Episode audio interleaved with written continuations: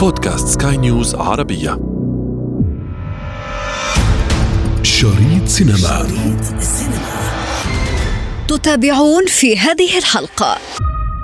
بقول لكل عشاق السينما كل سنة وانتم طيبين. عام 22 كان عام جميل سينمائيا، شفنا فيه أفلام جميلة، لكن الأجمل إن احنا نتفائل كمان ويبقى عندنا نوع من التفاؤل الجميل إن في عام 23 السينما هتتقدم بشكل أكبر، هنشوف أفلام أجمل، والأفلام دي تدينا الأمل في بكرة. كل سنة وانتم طيبين. شريط سينما. Lights, camera, action.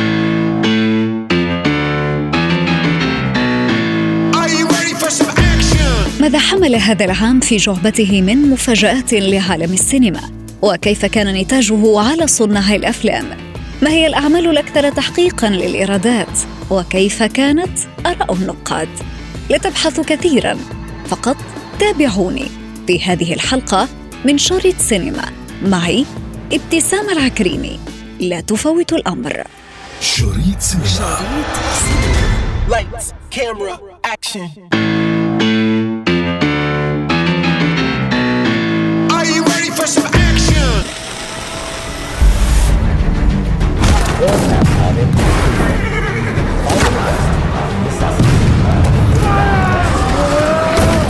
لقد أطلق على هذا العام بعام السينما بامتياز. خرج العالم من شبح كورونا وبزغت الأفلام وراءت النور. عام حافل بأحداث فنية، وعلى مستوى الشاشة الكبيرة الكثير من المفاجآت. دعونا نبدأ جولتنا الفنية من الفيلم العربي كيرة والجن. دولة فهمي. الخلق ده يجعل اللي بيتعرض له. نجيب الهجاوي. افتكر الاسم. وانت تعرفه. She's my sister. حضر معنا الناقد الفني أحمد سعد وأخبرنا عن رأيه النقدي في هذا الفيلم الذي جمع بين مزيج من القصص التاريخي والنفس الدرامي.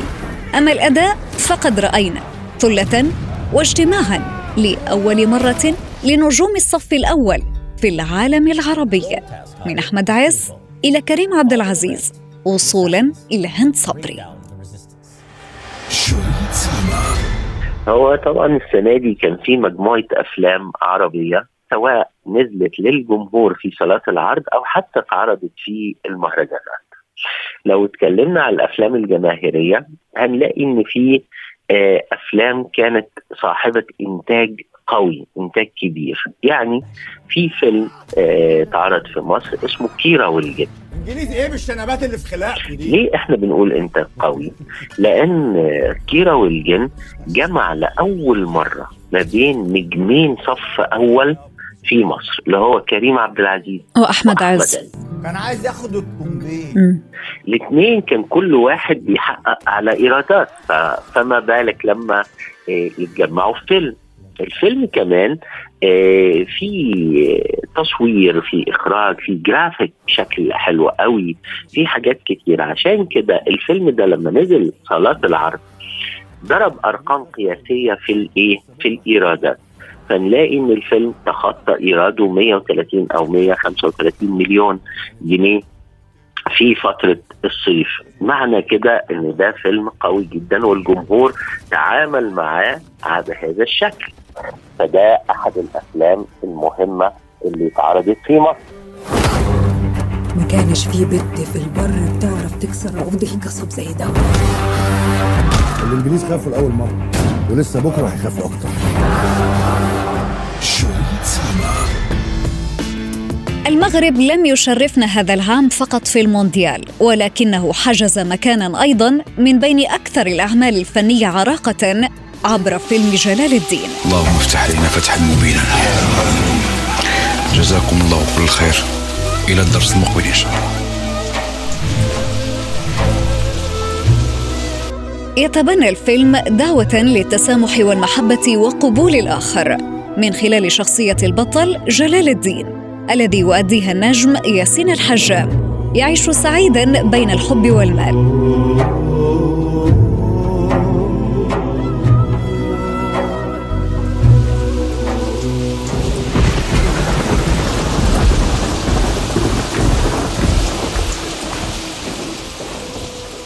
يسرق منه الموت زوجته التي أدت دورها التونسية فاطمة الناصر، فيتغير مسار حياته بالكامل.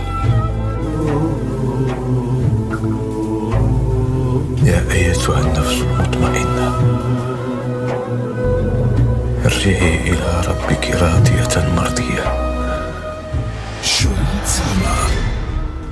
هذا الفيلم اللي هو بيحكي على موضوع الصوفية اسمه جلال الدين، ودي جاية من الاسم جاي من جلال الدين الرومي اللي هو يعني يعتبر قطب الصوفية. فهذا الفيلم عمل فيه حسن بن جلمون مجهود كبير جدا في التصوير، في الإخراج، في الموسيقى الجميلة اللي هو حطها في الفيلم، نالت استحسان كل الموجودين في المهرجانات أو في المهرجان يعني اللي أنا كنت موجود فيه.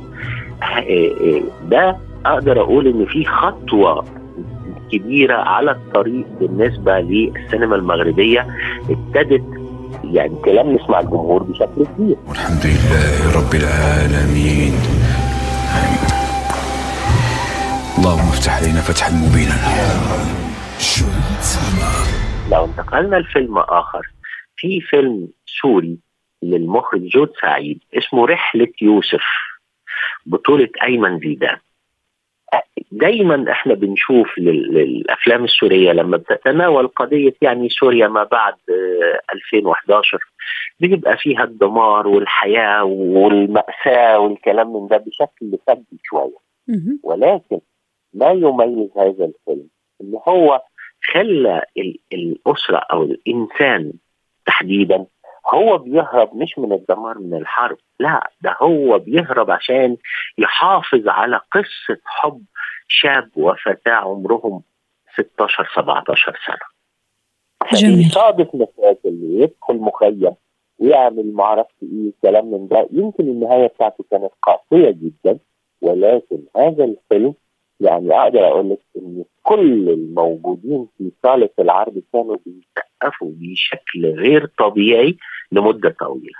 اذا هناك العديد من الافلام كانت افلام مهمة في عام 22 ونالت استحسان سواء جماهير العريضة اللي هي بتروح صالات السينما او حتى الجماهير اللي احنا بنقول بقى جماهير فنية زي افلام فنية تعرض في مهرجان.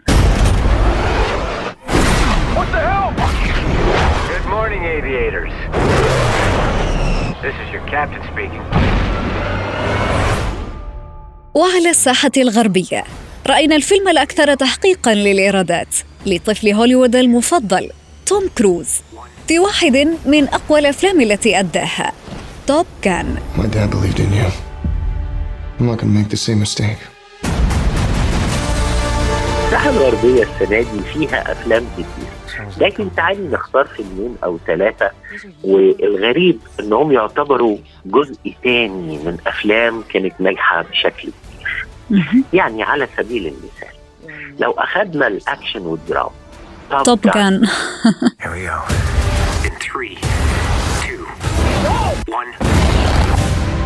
توب غان وإحنا صغيرين What do we have here? كنا بنتفرج على الجزء الأول اللي هو نزل سنة 86. طبعا كان نجاح منقطع النظير. النهاردة أنا لما بعيد بعمل جزء تاني من فيلم مهم جدا حقق نجاح كبير. إذا أنا في مغامرة، هل هذه المغامرة تنجح ولا لا؟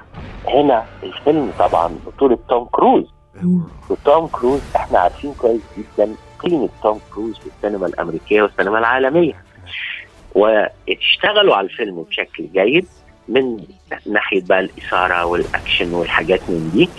أعتقد إن هذا الفيلم حقق إيرادات يمكن أعلى إيرادات في تاريخ توم كروز، في خاصة في الأسبوع الافتتاحي، ونجح نجاح تخطى به نجاح الجزء الأول.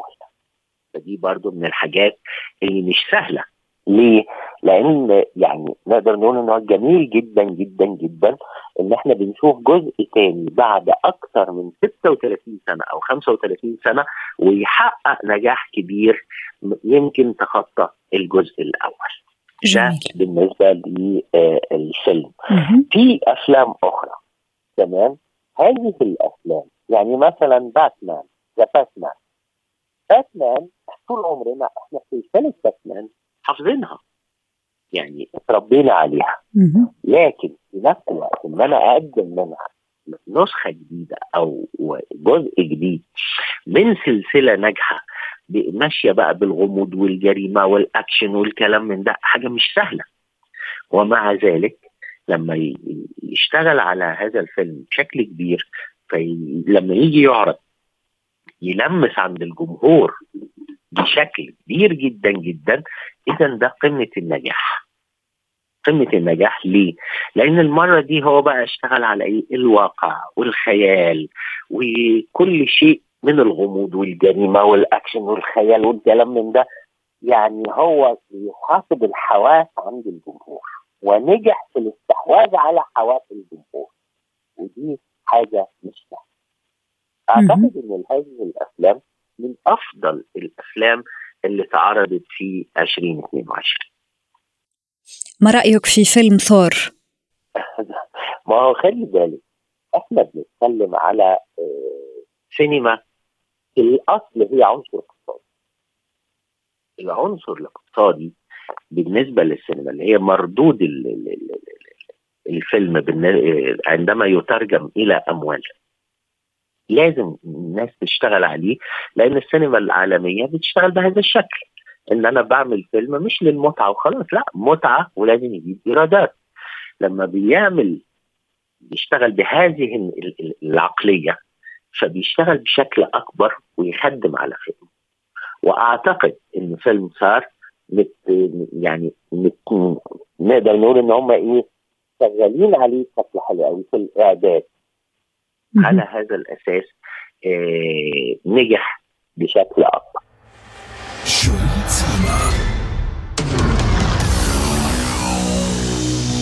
So much has happened since I last saw you.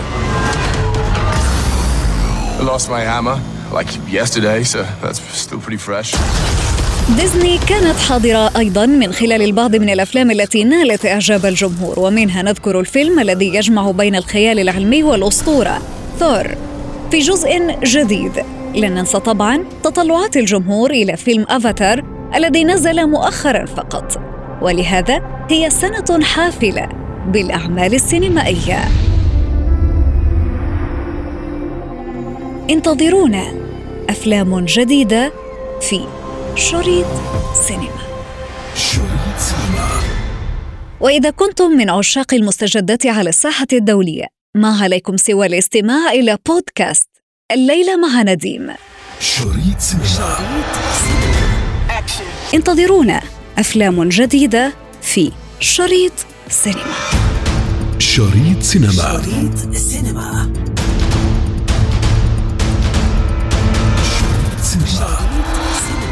وفي ختام حلقتنا نذكركم بمتابعتنا والاستماع لنا عبر منصة البودكاست لسكاي نيوز عربية وباقي منصات البودكاست الأخرى. كنت معكم في الإعداد والتقديم أنا ابتسام العكريمي،